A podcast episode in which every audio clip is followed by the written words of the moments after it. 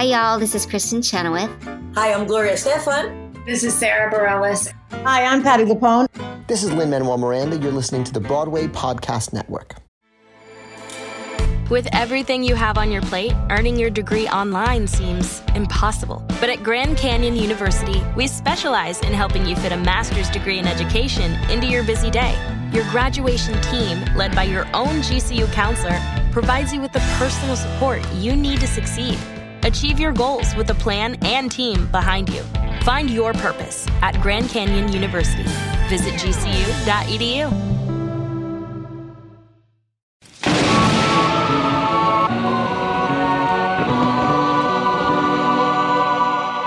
Hello and welcome to Musicals with Cheese, and I'm Jess, and oh no, Andrew isn't here. Oh, but he did leave a letter.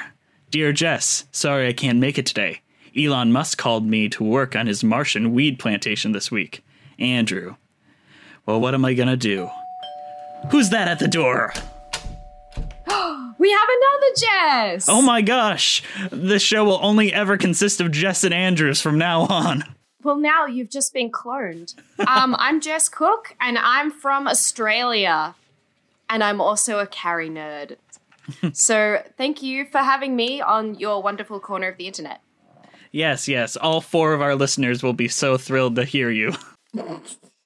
And all two people who know me and know that I love Carrie will be like, yeah. Yes, so today we are talking about Carrie again. Um, Andrew and I talked about it previously, but today is a bonus episode where we go deep into it, and Jess and I will talk thoroughly about its production, what went wrong, and our opinions on its adaptation through it all. Yes! Not me. Why not me? Oh, I anticipate the snickers, and I expect the kids will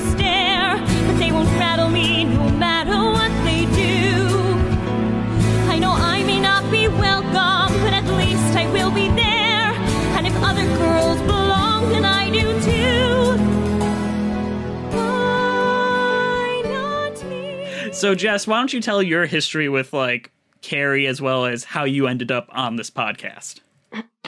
Well, um, so I discovered Carrie on Tumblr back in like 2013. It was around when the revival had just come out, and I don't even remember what I was looking for, but um, I just so happened to find um, the Broadway audio of the song "And Eve Was Weak," which is one of the best songs in the show. Spoiler alert!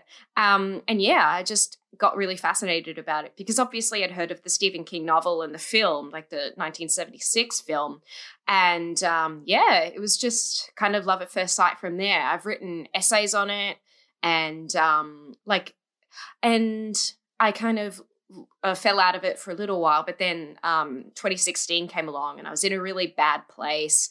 I was um, in a relationship that um, didn't treat me very well, and then um, I found Carrie again, and I was just like, oh, this is really interesting to learn about, and um, that really brought me back into the theater world as well. And like it gave me purpose again. And that's and like it's not even the story itself that i really connect to. It's just the fact that um, it was there when i needed it and it gave me purpose in life again. And that's why i'm here being complete theater trash and um, deciding to pursue a career in acting again. That's fantastic. That's actually wonderful. I'm sorry, that just Yeah. touched my little shriveled heart. oh there might be a palpitation and, to it um, now. and because of it, um, because of how much it touched me, I've got a tattoo of the um, logo of the original production on my right rib. Oh shit. Um, Is there any way we yeah, could get a photo in- of that for like uh, I mean an appropriate photo of that for the show notes? Yeah, I've actually got one on Twitter somewhere because I got the tattoo this January. Um, so yeah, hurt like a motherfucker, but it was so worth it. This is why you don't do your first tattoo on your right rib. Would you get another one? Hell yes. What would you get? It would it be Carrie related? No, um, I have other ideas of tattoos that I'd want. Um, because I was just in a new musical called The Rest Is Drag, and um, I wanted to get a tattoo that kind of represented that because it's my first role in a musical. Um, like professional role in a musical, and I really wanted to commemorate that. And I've also got ideas of like um, this thing that Ben Crawford, you know, that guy who's in Phantom of the Opera. Yeah, the one with the faces. I don't know.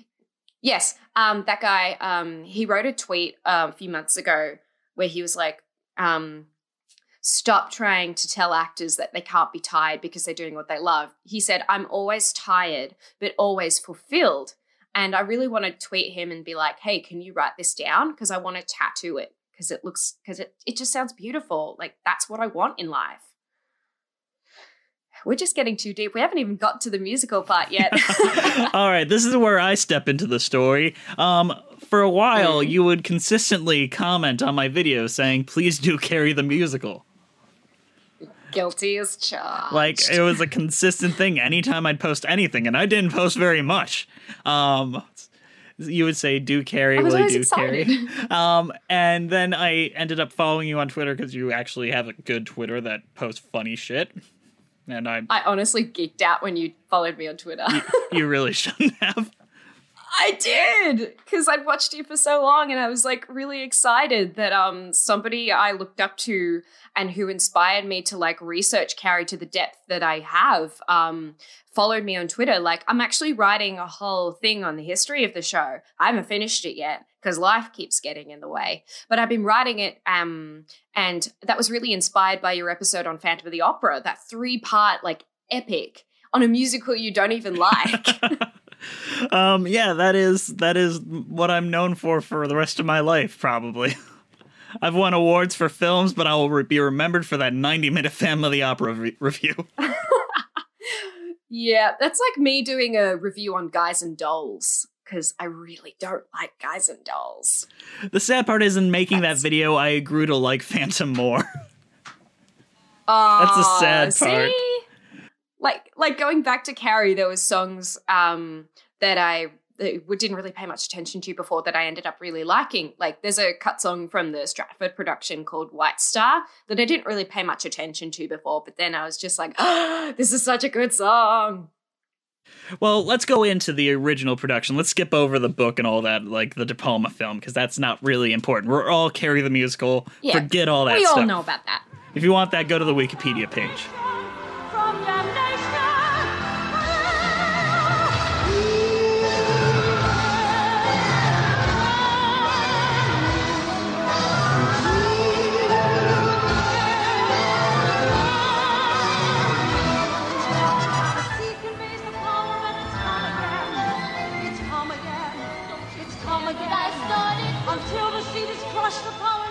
All right, so let's talk about the original Stratford production where basically everything went wrong and they were all in togas. Gladly. So, um, so the production was kind of inspired um, back in I think 1981, um, because uh, Michael Gore and Dean Pitchford they just won the Academy Award for Fame, and they were looking for their next production. So, um, I think it was Michael. Gore, it was either Michael Gore or Dean Pitchford. Um, went along to the Broadway production of Lulu um, with the screenwriter from the original movie, uh, Lawrence D. Cohen, they went to see Lulu, which had just been, um, they'd just written a third act in because uh, their original writer didn't, the original writer um, actually passed away before it was finished. Um, but they watched that and they kind of looked at each other and they were just like, if, if Alban Berg, the writer, was alive, he would have written um, Lulu for the Met because it was kind of revolutionary at the time.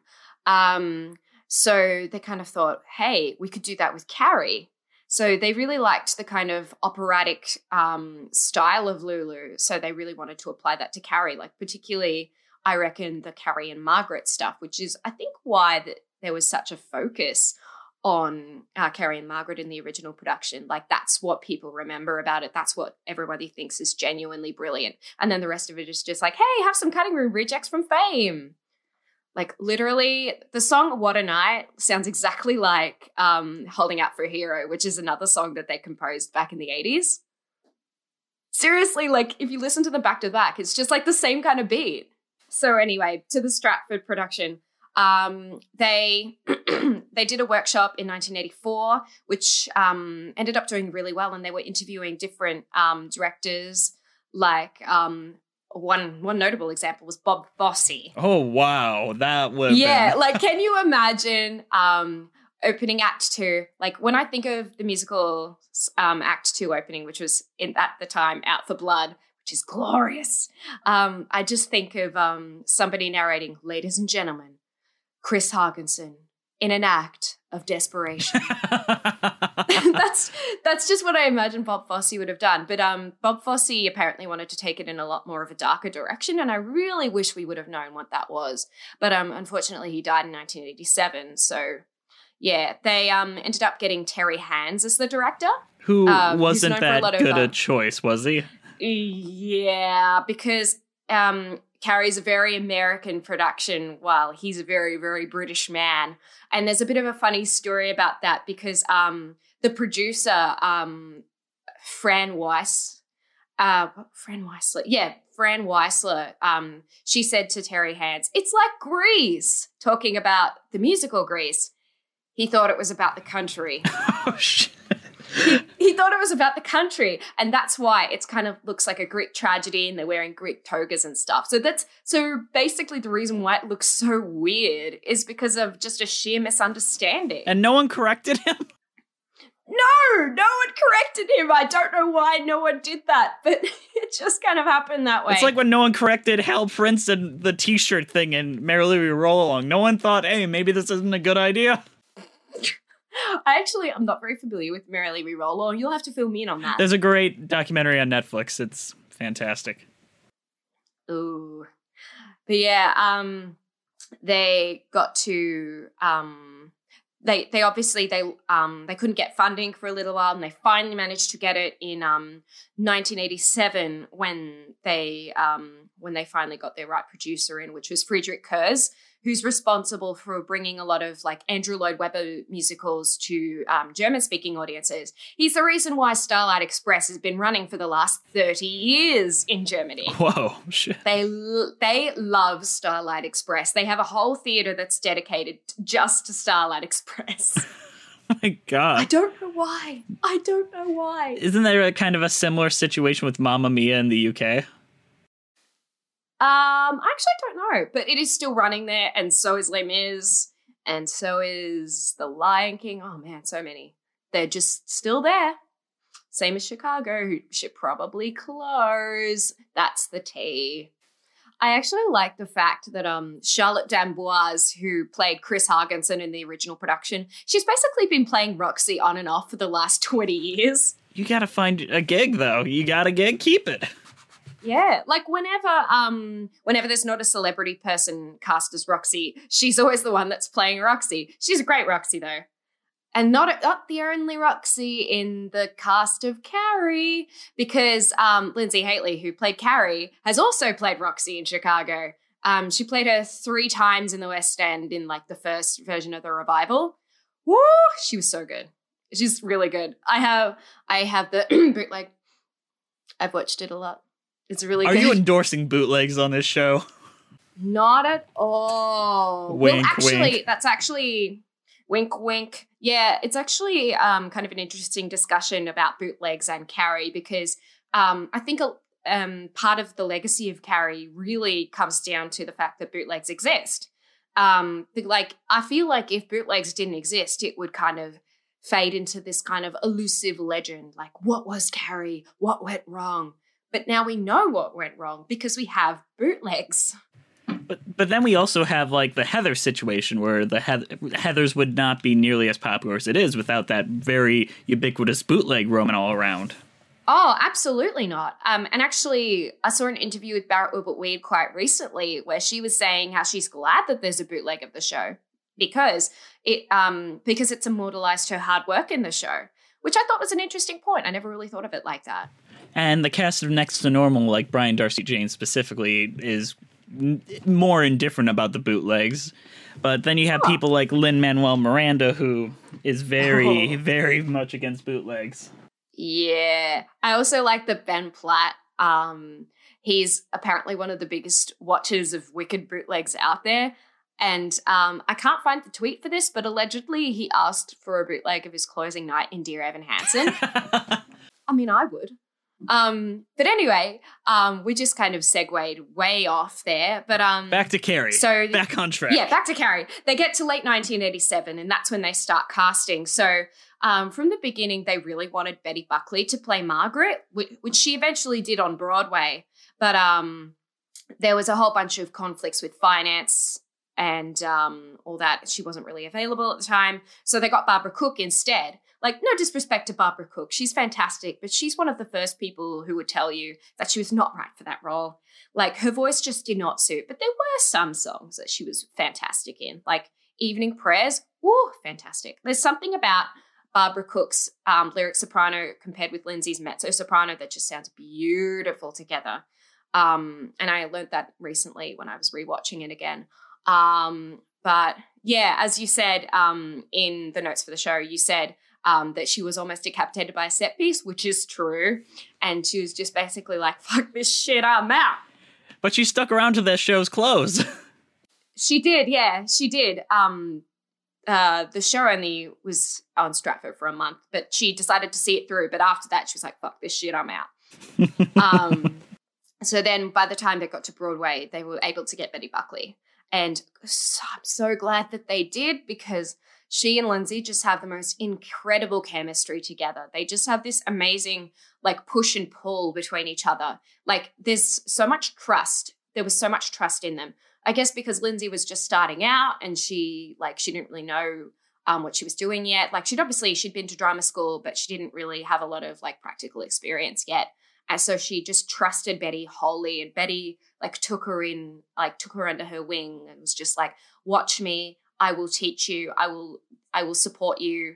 Like you do. You watch what I do, and then you bring it right back. And there's that just really translates into their performance as Carrie and Margaret. And I think that's just what makes it so brilliant. It's just they're so incredible together, and I'm really glad that we have that um, immortalized forever. I mean, if there's anyone you're gonna learn the ropes from, it would be Betty Buckley. Oh God, yes. Um, oh God, it was it was just so incredible to see them, especially in like songs like "And Eve Was Weak." Like she's just like the dedication she puts into that role. Like I remember in an interview she was talking about how she researched um, abusive relationships and how she and how like the abusive cycle works. Like it starts out with the anger that's demonstrated in an Was Weak, but then um, she kind of becomes the child in Evening Prayers, which comes a little bit later. So it's kind of like this never-ending cycle of um, abuse and forgiveness, um, and and I think that's um, really important to show in the musical, like just kind of demonstrate that this is a repeating cycle, and that's why I kind of don't like that Evening Prayers was shortened down in the revival. But we can we'll get to the revival later. But what were the big things that went wrong in the original Stratford production? Ooh, um, well, first of all, in the Stratford production, a lot of the arrangements were awful. Um, uh, one of the major examples is um, the original arrangement of I Remember How Those Boys Could Dance, which was the finale of Act One, as still is the finale of Act One. But um, just one, the key was totally not right for their vocals. Number two, it just sounded like an absolute cacophony of multiple genres, and it was just awful. I can't. It's so hard to listen to that because, um, like Paul Lindsay at one point, um, they start around on a really high note, and she's a mezzo, and I'm like, no, stop that, stop doing that. I'm sorry, I'm sorry, my poor girl. At least, at least like, um, at least she got retribution for that with the high notes in Joseph, which were amazing. Um, but yeah, just like why would you start her out on such a high note like that? I need to have a word with the composers. Um, but yeah, I, I need to have strong words. You do not start somebody on an F. I think it's an F. Like, why would you do that to You're somebody? gonna go all Patty LuPone on him. Um, damn right I will. Who do you think you are? this is the theater. Oh my god. but great. yeah, that's one of the major problems and also the structure. Like I said earlier, the structure was so off. Um it paid so much attention to um to the story between Carrie and Margaret that it kind of forgot that everything else happens, even the telekinesis. It completely like negates that. They don't even mention the word telekinesis. They just call it a power. Yeah, Like- because I brought that up when I was talking to Andrew about this, um, and I was like, "Yeah, they apparently they didn't understand that she was telekinetic," and he's like, "How how did they just not do that?" I know. So, Have they not read the story? I mean, I'm trying to imagine going in blind and like n- not getting that conveyed, and how it how much it would take for that to not be conveyed. yeah, they'd be like, "What the fuck is this?" Like, no one, no wonder, like, no wonder people gave it such negative reviews. It's just so inaccessible like that. Um, like, so people who didn't know the story, they would be like, "What the absolute fuckery is this?" Like, they would just go in and it'd be like really weird 80s music, really weird effects, like laser light show. God made it from Adam's rib, and Eve was weak, and Eve was weak, and I was weak. I prayed this day would never come. I should have known. I should have known.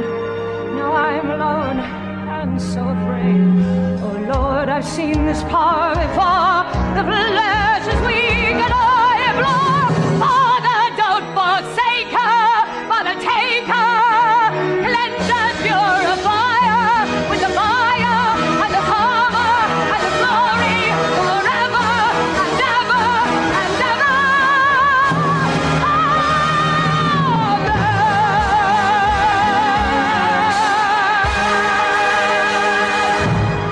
The biggest changes from um, Stratford to Broadway? Well, first of all, the arrangements got a lot better. Um, but um, choreography and staging wise, not a lot changed, um, which was kind of to their detriment because a lot of the staging um, just wasn't right. They just didn't change it. And apparently, um, whenever something got a laugh, they would cut it. So they tried to like resist the cheesiness. Um, whereas a lot of actors have said now that um, if they had embraced the cheesiness, then it would probably have run longer. Like they, because in cutting the cheesiness, it just made it boring. Yeah, like um, Michael Gore and Dean Pitchford and Larry Cohen, they just didn't like the fact that them the musical had been turned into an absolute cheese fest. Because if you listen to the 1984 workshop, then it's a lot like what the revival ended up being. Like it's really a better representation of what they wanted the musical to be. Like dark humor, of course, that's just Stephen King. Um, but the but the music was a lot better um in a lot of ways and like um yeah it's just really it just really it was a lot more of a serious story than um the the eventual final product was And what do you think that translation between like the dark and more dour story into like the cheesy ones? What were the biggest things that led to that? Ooh, um, the choreographer, um, Debbie Allen, she had her vision. Um, Terry Hands, he had his vision. I think it was really just a clashing of visions that led to such a disjointed story and such a disjointed tone. So, like the composer and the writer, they had their tone, but then it was just um, fucked with and then fucked with again. So then it just ended up in this absolute cacophony. Um, Carrie the Musical went to Broadway with an $8 million budget, which seems like nothing now, but at the time it was a crazy number. Yeah, um, actually, one of the only musicals that I can think of off the top of my head that beat that was Spider Man Turn Off the Dark. Um, yeah, I mean, technically, Spider Man Turn Off the Dark ran a lot longer than Carrie by a long shot, but it still flopped because of how much they put into that musical. And the same deal happened with Carrie. And interesting fact about the budget was what happened. Um, the reason for it closing is not solely because of the fact that um, that it got negative reviews, um, which I mean that's a contributing factor. But um, what also happened was the producer um, absolutely freaked out at what was going on, and he took all the um, he took all the investment and fled the country. So he had the money, so nobody got paid. As far as I'm aware, nobody got paid. Shit. I did not know that part. Yeah, so that's what really that's really what happened. I think if um he hadn't fled the country, it probably would have run longer. Um, so I think Charlotte D'Amboise said that they got their closing notice within like a day of opening. My God. Like I might be twisting it, but yeah, I think Charlotte D'Amboise said that. That was so even if it had premiered on opening night and got rave reviews, the show would have closed. Um, I don't think it would have closed if it had gotten rave reviews. No. Um, I think the. What about if it got like more middling reviews? I think they did always get um middle reviews. Like obviously there were the people that trashed it, but there was also people that really loved it. Like there were there are believe it or not, there were actually a lot of positive reviews. Like I remember in the I think it was the Chicago Tribune, they said that um that um they were hoping that Linzi would get a Tony nomination for it. Like well deserved, man. Like she was so good. She was so young too. She was 17. Um, and she um actually a couple of years later for Joseph, she got um an Olivier nomination for that, which is again well deserved. Like she really does, she's really an underrated actor. Like she really does not get the credit that she deserves. And it's and funny story, when I was watching your Christmas Carol review, I was really hoping that I would see her for like two seconds because she plays Mrs. Cratchit in that show, in that what? movie. What? Yeah. Oh my god. She God. does. Yeah, that's her. Um, and Ruthie Henshall plays the ghost of Christmas Past or something, like one of the ghosts. No, Um, no. Ruthie Henshall plays Scrooge's mom. Yeah, Scrooge's mom. That's it. Um, yeah, they were in it together. And the even funnier thing is, they were both in Chicago at the time because um, obviously Linzi was Roxy, and then um, Ruthie was Velma. So that's that just shows you Britain has twelve actors. But yeah, I was I was so hoping that I would see her in there for like two seconds. But I love telling people um, that she was in things that people don't even know about. Like also, she was in the original cast of Mary Poppins. She plays the original Mrs. Banks. what? Yeah, she does. I'm And, learning like- so many new things today. I know. And the um and like the production of Joseph she's in, that's like the most well-known production. It's the one with Jason Donovan. I don't know if you know that version. Um, I, I try not to know much about Joseph. I'm sorry to say. I'm s- I'm such trash for Joseph. I love Joseph. it's so stupid, but I love it anyway. It's grown on me over time, but still. Yeah, like I'd listen to that cast recording first, and then I heard watched the film with Maria Friedman, the the the Donny Osmond one. yeah, that. Yes. Um, I'm sure you then- have yeah. opinions on that. Uh, it's so stupid, but I love it. Like as you can tell, I love um things that are so silly that they're good. Anyway, back to Carrie. Um, what's your next question? on all those reviews that came out, like there's that supercut online of like all those reviews together where it's like so bad that the other anchors are like, well, Oh, at least the sun's out today. yeah, they was so histrionic about it. It was kind of funny to watch. But um, one of my favorite quotes is um, from the Stratford run, actually. Um, it was blithely avoiding grey London, Carrie arrives in New York in spring, a bedizened whore from Thatcher's Britain. Shit.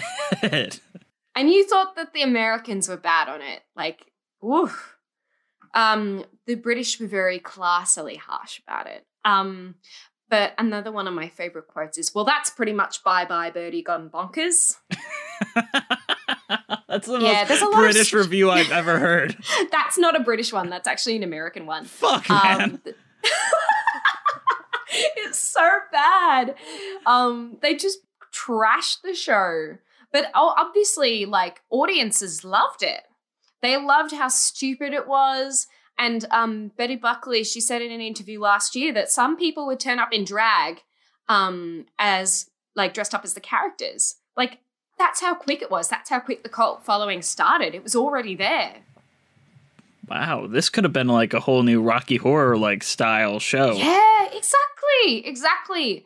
But it just so happened that the producer was just like, nope, nope, nope, nope, no, no, no, no, no, I'm out of here.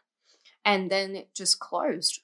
And um, it just basically became folklore. And the people who had seen the show, they just distributed the bootlegs and it just went on from there. And I heard a story where um, one of the fans came up to um, the composers and they they asked them to sign a copy of the bootleg. Was it like transported on like VHS and like all- Probably it was probably a tape recording. Like there's a lot of audio recordings of the show. There's more audio recordings than um tape than Okay. video recordings. Because there's a full recording of Stratford, which I don't completely recommend, and then there's only Act One of Broadway. Because the person who was filming their battery died. You did us all wrong. And it was it was closing night as well, but at least we have the the soundboard audio of the whole thing. So that's basically what I consider to be the definitive recording of Carrie in um, its original form. Because it's like it's good quality and it's like Betty and Linzi just on fire. Everyone is on fire, and the audience reactions are great. But um, there's a lot, there's other nights as well recorded, like including opening night, which, as you probably know, is folkloric by this point. Was it like really terrible? I don't really know what happened opening night. Okay, well, I will tell you what happened on opening night. So the audience reactions have basically become legend for that, especially for what happened um, at Bows. So as soon as the lights went down for the finale, they um, the audience started to boo, and they were booing on and on and on. And um, in the dark, they were both like Betty and Linzi were both like, "What do we do? What do we do?" And Betty was like, "We get up and we bow," and they did. And as soon as they did, standing ovation.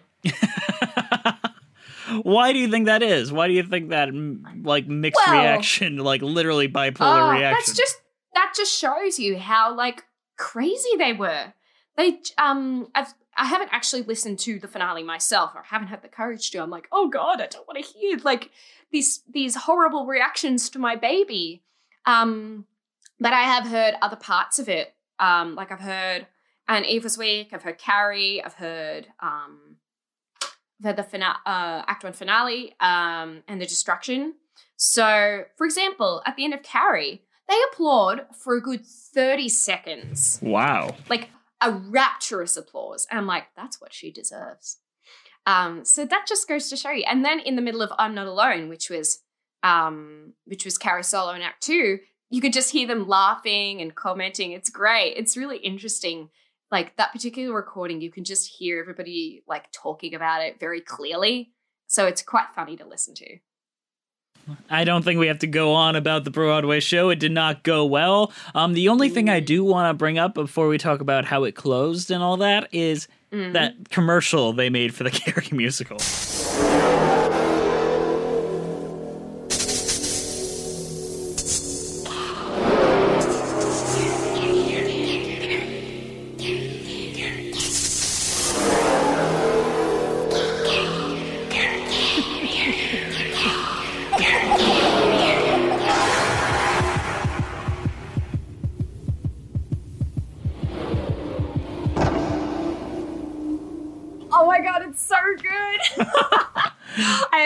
Tweeted about it last night. Um, but because I was looking through, like I said, I was going through my old Carrie stuff and I found that again. And I was just like, oh, it's glorious. It's so 80s.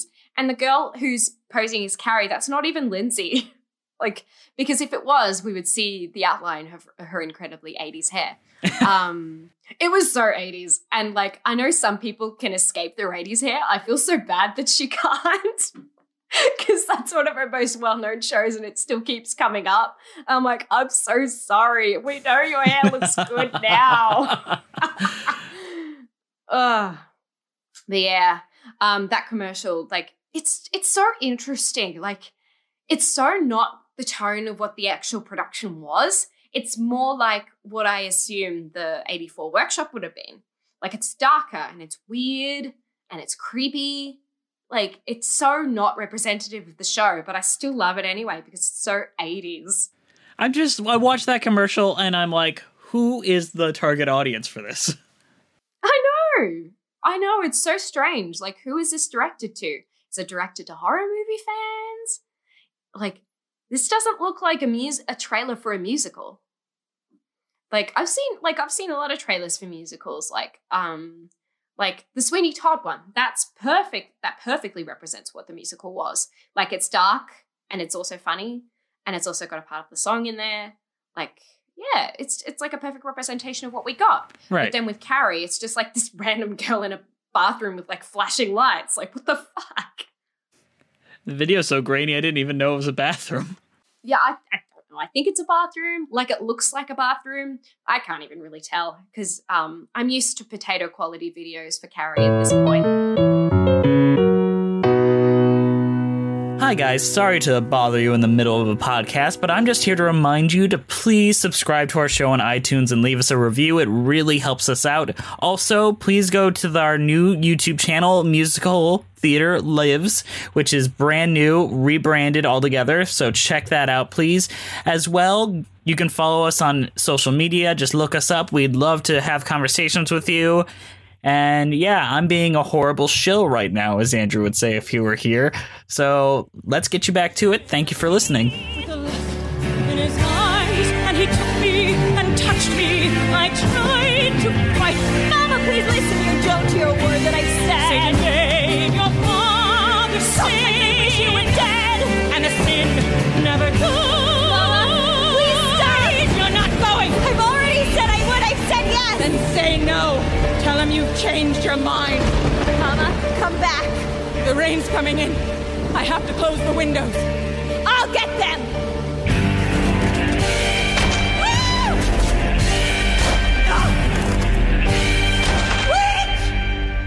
All right, so um, in 2012, the show was actually revived off Broadway.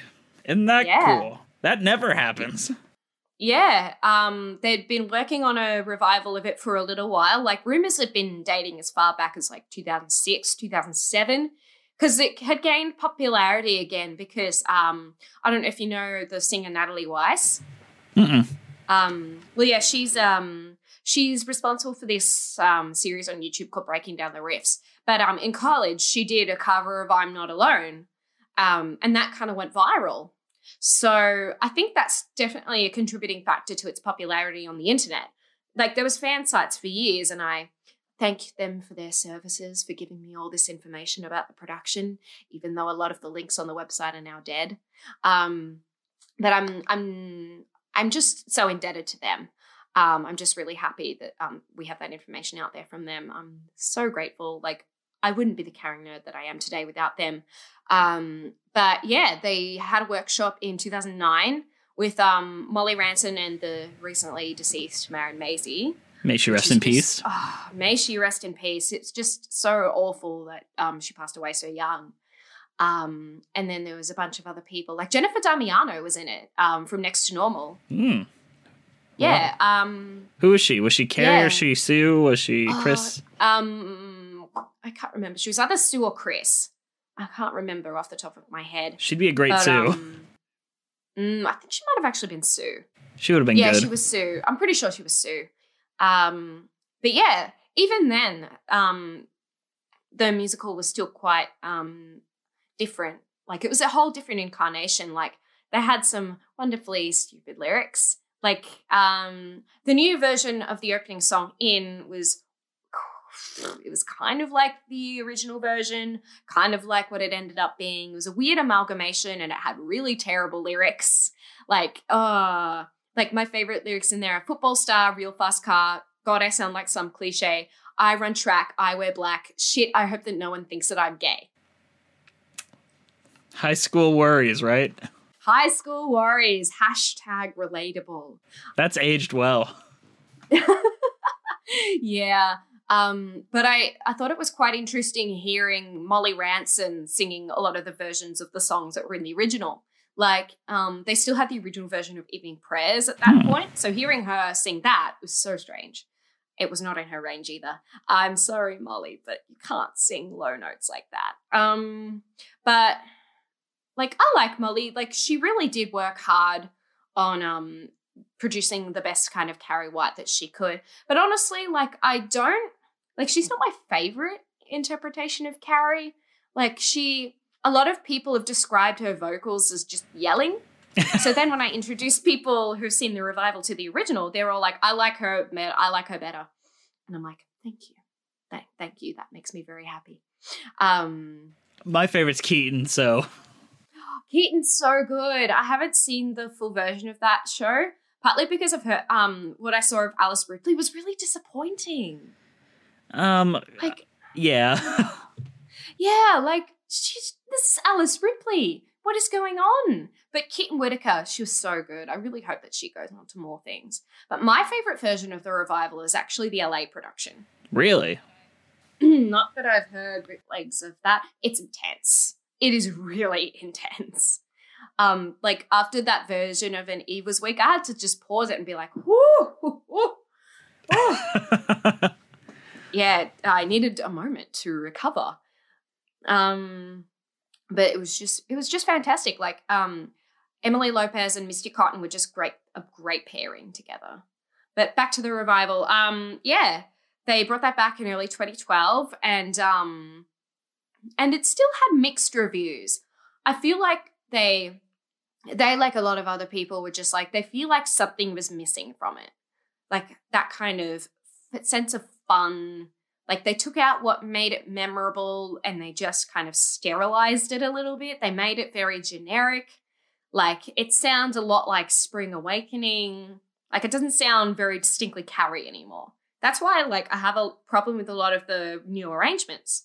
Um, if like the original, I felt like was trying. It, they're both trying to parrot what was going on in the day. The original was parroting the big budget Broadway musicals like Les Mis or Phantom, even though it was a little. I never actually thought Phantom. of it being a parody, to be honest.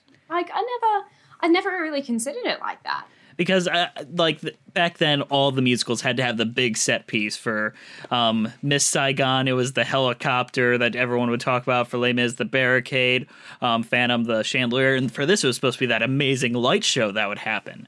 And it, Oh, was it's all- so glorious. and then you'd have the big the big orchestra making you hit your head to the back of the theater um, and Oh, that was just the musicals of the time and Yeah. then in more modern times like the more intimate musicals like even the more recent uh, revival of godspell spring awakening bare um, those are the new hotness as they say and then carrie adapted into that Yeah, that's true. Like it's very pared down, like a lot of other musicals are these days.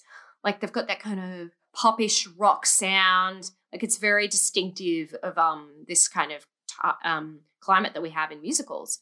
Like a lot of musicals sound like that. But now I think nowadays, like now that we've got musicals from Pasek and Paul, like there's a whole other sound coming in. There's like the very almost like pop style, like like conventional pop coming in. Like you hear stuff from Dear Evan Hansen or even um, The Greatest Showman, and you think that just sounds like anything I could hear on the radio. and i'm not sure that's exactly a good thing but No, I don't like it. i've got a lot of opinions on pasek and paul another michigan group yeah, so do I. um, I like um, Dogfight by Pasek and Paul. I really like Edges as well, which is one of their earlier musicals. You see, I can't But, find um, edges anywhere. yeah. Like, I, I mean, Really? I, I'll I tried looking. demo. I got it on Reddit. Oh, please do, because I keep looking on Apple Music because that's how I listen to all Oh. my Broadway shows, and I'm like, it's Yeah, not here. Yeah, there's no official recording. It's just demos. Um, they've had other productions of it, like, but it's never really been a full scale production. Like, even in the UK, they had a version which had, um, I don't know if you're familiar with her, but Carrie Hope Fletcher was in it. Yes, I know her. Yeah, yeah, she was in that. Um, She's currently in Heathers, so isn't she? Yeah, she's playing Veronica Sawyer right now. Ooh, she looks great in that. Oh yeah, she um like out of what I've seen, she looks fantastic. yeah, it's it's just yeah, it's such an interesting climate we have in musical theater these days. Like there are um like the main problem that I have with it a lot these days is that there's so many jukebox musicals. Um like I mean some of them are good. I just listened to Head Over Heels and that was fantastic. Um but I think that's because it's not really like telling the life story of the musical. Looking at you, Jersey Boys.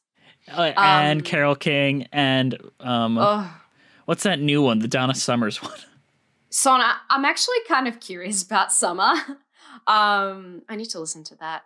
Um, I kind of like the idea of having the different um, eras of Donna Summer, like the same with um, the Cher Show. Um, but I don't like the ones that just tell the story of their life. Like we could just watch a documentary. We don't need a jukebox musical about that. There's so many more. There's so many better properties that we could dedicate our time to. I agree. Like hell, even SpongeBob had a more interesting idea of um what to do with a musical. I'm- Like I'm, one of the three SpongeBob defenders in the world. Oh, come on. There's probably more than 3 SpongeBob defenders in the world. Like have you have you been on Stan Twitter? Like they're everywhere. Like a lot of I think it's really a lot of young people who like SpongeBob. Like I listened to it and me as an old fart at 23 was like, yeah, nah, I can't get into this. Um like I respect what they're doing though. I really liked Gavin Lee as Squidward. He was really funny. Um but I don't really I don't know, the music didn't really do it for me. The music wasn't what sold me. I mean, it had effort. Like, obviously, it wasn't thrown Yeah. together.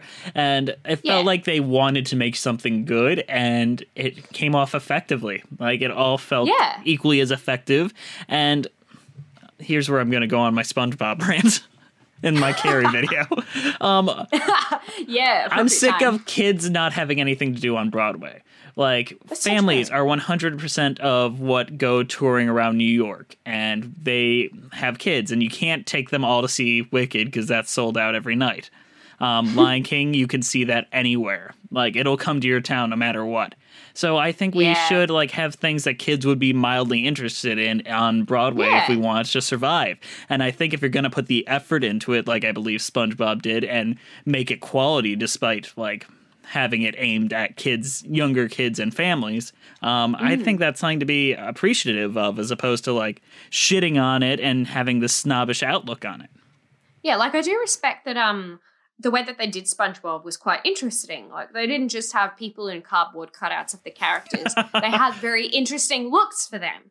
Like I like the fact that they kind of mixed the human aspect and the cartoon aspect. And I think um oh the guy who plays SpongeBob, Ethan something. Uh Ethan Ethan uh whoever whoever his name is. Um he was Ethan Slater? Is that his name? Ethan Slater. Ethan Slater, that's it. He was great as SpongeBob. Like he had that cartoon aspect to SpongeBob, but he was also very human. Like I have like like I said, I haven't listened to the full show yet, but what I have seen, like I have I have like it's pretty good. I mean, the good stuff. stakes are raised like high enough that it's like, okay, this is worth telling uh, outside of the TV show world. And the characters they decide to give arcs, and it works a lot better than say like a Simpsons musical would, Oh god, I don't want to think about that. Done by Pasek and Paul. No, no, don't even say it because then they'll hear us and then it'll happen and we don't want that to happen. Like they've already fucked with Barnum. We have a musical about Barnum and it's a lot better. like you've probably seen me on Twitter just talking about how we need to revive Barnum. It Mhm. needs to happen. No, they're gonna adapt Greatest Showman into a stage show. Oh, With our luck. kill me. like at least Australia has some sense. They're reviving Barnum next year. Um and it's I'm really excited about it. Like cuz it's going to be in my city and I'm like it's not on Broadway with Raul Esparza playing Barnum, but it's still Barnum. Thank you Australia. I love you. like there's a lot of good stuff coming to Australia this year. Uh I mean not this year, next year. Like we've got Waitress coming, we've got Come From Away, Barnum. What else have we got coming? Oh, oh, there's an Australian premiere of Kiss of the Spider Woman. Oh and shit, Caroline O'Connor is playing Aurora. that's gonna be amazing. So excited. I can't wait to go and see it because um, I haven't, I didn't get the chance to see Caroline in Wizard of Oz. I mean, not Wizard of Oz, in Boy from Oz. Yeah. Um, I heard she was fantastic because um, what they do in Australia, there's this production company um, in Melbourne that they do um, interesting shows, but they only have them on for like two weeks. So one of the most recent ones they did was Boy from Oz, and they had um, they had Caroline O'Connor as um, as Judy Garland, and um, they also did what else did they do? They did Oklahoma, and they had Anna O'Byrne playing Laurie. Anna O'Byrne from um, Love Never Dies. Oh, Um, I've been pronouncing her last name wrong this entire time. How have you said it? I, I'm just Americanized, and I'm like Anna O'Brien. no, it's yeah, it's O'Byrne. See, if I say Um, that with an Australian accent, it sounds fine. But now I'm just gonna say Anna O'Byrne. I've actually I've got a friend who loves um of Love Never Dies, and I got her into Australian theatre, so that's how I've really come to appreciate Australian theatre a lot more. And um, and back to Carrie. I actually did see Carrie here a few years ago. Um, they did it in a really small theater called Chapel Off Chapel, and um, that was four years ago. And it was a really small scale production compared to um, what the original production was, which was in the huge um, August Wilson Theater, which back then was known as the Virginia Theater. Um, so, yeah, I think it really it's real it's really a lot better put on in smaller theaters like um the theater they did the lucille lortel theater was a lot smaller and also chapel Off chapel is a really tiny theater like um when i saw a show there recently i saw falsettos i was in the front row and i was literally like 30 centimeters from the actors like it's it's a lot more of an intimate show and i think it really lends itself to small theaters I, I agree. But we are running low on time, so let's go on to Oh, our no. final topic. riverdale Uh, everyone's favorite. I've heard whisperings that some of you ensemble vultures don't think I'm fit to play or sing the role of Carrie White. Maestro? Okay, uh, Cheryl. That's not my name. uh, Cheryl. I hear that word sounding so sweet. Thousands of voices forever repeating.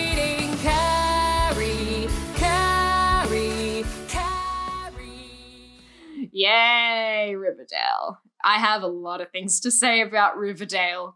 Um, I on the day it happened, I knew I just knew even before the show came out, like I'd seen a little bit of a snippet of um Cheryl singing Carrie, and I was just like, oh no. Oh no, they are not gonna fuck with my show like this. They're not gonna do this. Hashtag yikes. But- yeah, so um the day it came out, um, first of all, I did a little thread about it, like educating people in the show, and then I just went to straight on trashing the episode of Riverdale. um like I watched it and I was literally like spent about the whole time just yelling at my screen, going, That's not the words! Stop censoring the words! Stop fucking with my show like this was the way that they did it. Like, why would you do a show with lots of swearing and stuff in it if you have to censor it? Like the same goes for Glee when they did the Rocky Horror Show. Like, why would you censor a show like that? And the Glee one makes me more mad because, like, fucking transvestite's not a bad word. Nah! Sensational Transylvania, get out of here. Like, I watched Glee last year and I still got shitty about the Rocky Horror Glee Show episode because, like, the point of Frank-N-Furter is that he's, like, um, that he's played by a man. But like it's it's a gen- it's a gender bending role. Like I don't understand why they got Mercedes to play Frank-N-Furter. They would have been interested if they dressed her like a man. Like, that would have been Yeah. a nice, nice, Maybe a they nice could have spin had on drag it. king. That would have been great. Like, why didn't they do that? That would have been fantastic. I suggested that a Um, long time ago when it first aired, and I did like a next day video on it, and Oh, that doesn't exist anymore. oh, damn it! It's such a missed, such a missed opportunity, though. Like, they could have done so much good with it. Like Ryan Murphy is a really great like um writer. Like, I really like his show Nip Tuck. Like, he did a lot of interesting stuff with Nip Tuck. But then Glee happened, and I think like along the way he kind of just lost it. Well, I do like his American Crime Story. Like, um, Oh, And- I haven't seen that yet. Yeah, it's real. I it started this whole OJ fra- craze that happened, and Oh my yeah, my girlfriend's a huge fan of a Fran fan of American Horror Story. Fran. Ha. um, but yeah, and those range from like the worst thing I've ever seen to really good. Yeah, um, I've seen the first like three seasons of American Horror Story, and it was good. But then I got to the start of season four, which was Freak Show, and then I was just like, no, I'm out of here. I don't want to see people like having a circle jerk around Jessica Lange anymore. I'm out of here. Well, now she's gone, and then they in season five they did a circle joke around Lady Gaga. Oh, yeah, I heard about that. Um, everyone was like, oh my god, Lady Gaga was amazing. I mean, Lady Gaga's incredibly talented. I'm really glad that she's getting the recognition that she deserves in a different way than what she used to. Like, I like her kind of pared down um, attitude that she has nowadays. Like, instead of just being known for the crazy shit, like, I think, like, it's weird seeing her actual face. I've always been a fan because I'm lame. Oh come on! Like I've I've been a fan of Lady Gaga like around when she started. Like I remember when she first started, my ringtone on my phone, my old Nokia. Oh yeah, baby, was um h- and nothing else I could say. Yeah, I mean, I loved her party songs. Oh yeah, they were classics. now Um, back to Riverdale. anyway, back to Riverdale. Why do we keep going on like these little tangents? That's just what you get when you talk to me. I Um, know. So yeah, Andrew God doesn't do this. Andrew replies with three to four words, and then I keep going. and then there's and then there's me. Um, that's what you that's what you get. Um, so basically, uh, the Riverdale episode, like the fact I like, I have a lot of respect for the fact that they chose Carrie out of all the musicals they could have chosen. Like because it would have been so easy to just pick a musical like West Side Story or Grease or anything else, but they chose Carrie of all things. And I think it's kind of coincidental that this year is also the 30th anniversary of Carrie. Like it came out uh, 30 years ago now. Um, and like obviously it did the show dirty, but I think it really brought um, Carrie to a new audience. Unfortunately, a lot of that audience thought that Riverdale made Carrie up. Yeah, I've seen a lot of those where it's like this ripped off Riverdale. And I'm sorry, I'm still baffled at the premise of Riverdale adapting Archie comics to be this dark, gritty bullshit. What? Oh God. Just like I just like the people who are just like, oh my God, this is the best thing in the world. Cheryl is just such a beautiful singer. Don't lie to yourself. Cheryl's awful. just as soon as she um said um the start of the title song of Carrie, I was just like, fuck right off. Get out of here. No, that's not how you sing it. Like that like you're doing you're doing such disrespect to such a great song. And they didn't even have any of the good songs. Like they didn't even have songs like And Eve Was Weak. They didn't have it. They only had like half of Evening Prayers. They didn't have um I remember how those boys go dance or even when there's no one. Like I think the mother character would have sung great when there's no one, but no, they just had Stay Here instead, which is like a tiny song in the middle of Act Two.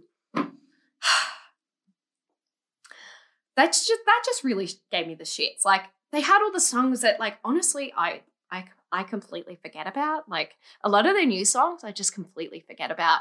Um that's but that's just me being um original musical trash. Um like there's a lot of the new songs that I feel are quite unmemorable. Like a lot of people really like them and I get it, but like I always forget that they exist. Um because i'm just in my little um original cast bubble because i just love that show so much. That's the musical that that's the version of the musical that i have that connection to. Um because that's the one that um, made me fall in love with the show. And usually i find that it's the other way around like um people i start people off when i'm showing people the show i always start them off with the revival and then if they really like that i'll be like hey so here's the original so um that's really how I wrote people into my little world. That's how you wrote me into it. Like I watched Yeah. the revival, then I listened to Yes. the um I don't know which one you sent me, but it was the original. Um, that was the Broadway soundboard. That's closing night. That's what I, like I said before, that's what I consider to be the definitive version. It was great. That was a fantastic listen. Yay! I'm so happy. I love, I love it when people love the original, especially. That makes me really happy. I mean, I love both of them for both their faults and their um positives. Yeah, exactly. Like, there's things about even the Stratford version with Barbara Cook that I love. Um, like, I love the way I love her more tender moments as Margaret, whereas I like Betty Buckley's moments of absolute fury. Um, and then I love Marin Mazzie's kind of like mixture of the two. Like, sometimes she's really fierce, and then sometimes she's just really tender. Like, um everyone all the people who've played the role have brought their own kind of um spin on it um like even maureen mcgovern who played margaret in the workshop she um she just spitfires excuse me.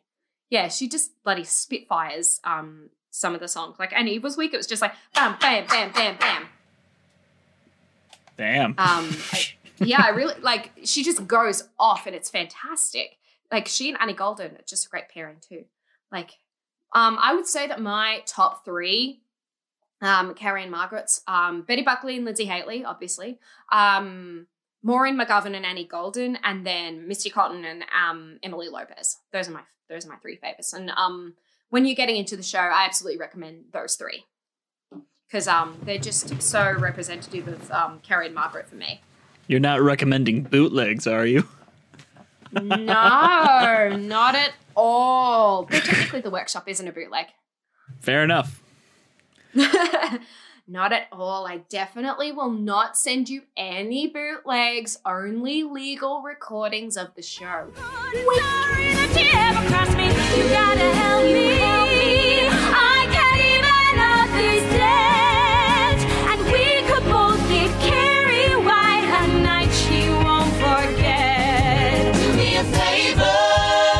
Both? So, I know you're not Andrew and you're not the one that comes up with this, but what are your overall thoughts on Carrie and what is your cheese rating?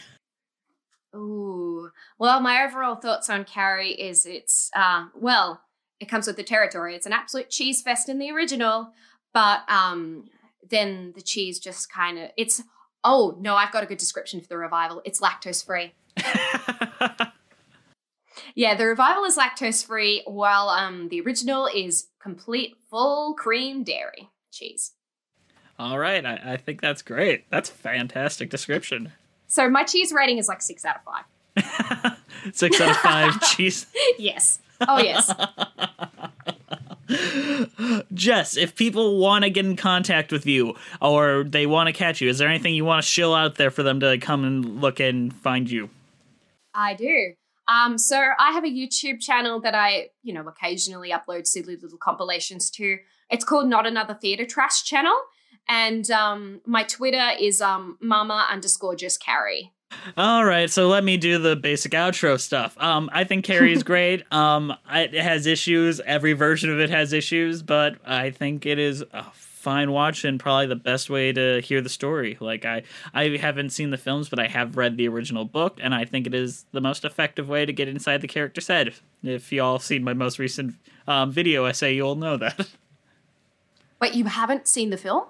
I haven't seen any of the films. No. Oh my god! I read the book. That was it. Oh, what? Oh, just watch the '76 film. It's fantastic. I love Sissy Spacek and I loved Brian De Palma, but like, oh.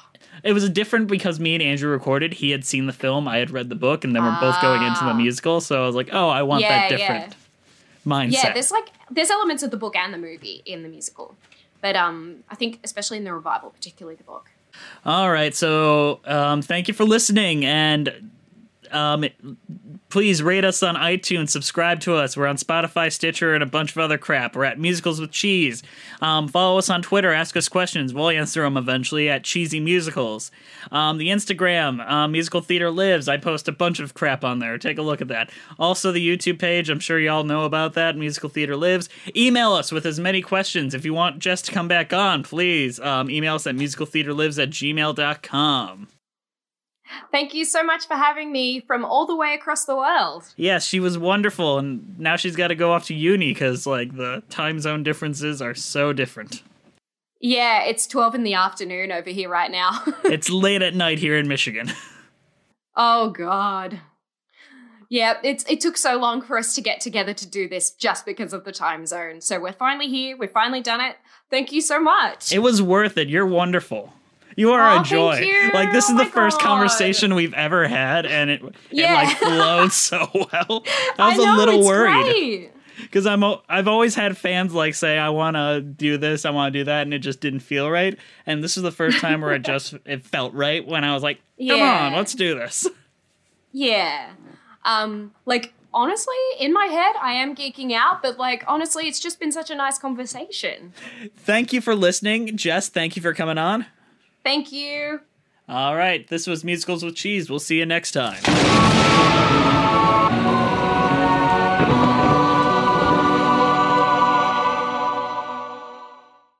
Hey, it's Leslie Odom Jr. here on the Broadway Podcast Network to tell you about the Rise Theater Directory, a program of Maestro Music. Rise is a national online resource designed to connect and empower backstage and administrative and creative theater professionals from underrepresented backgrounds. If you work or aspire to work in the theater community, this can help you find your next project. And if you hire theater professionals, search the Rise Theater Directory to find your next team. Create your profile now and get more information by visiting risetheatre.org. That's theater with an R E R I S E T H E A T R E dot org because only together we rise.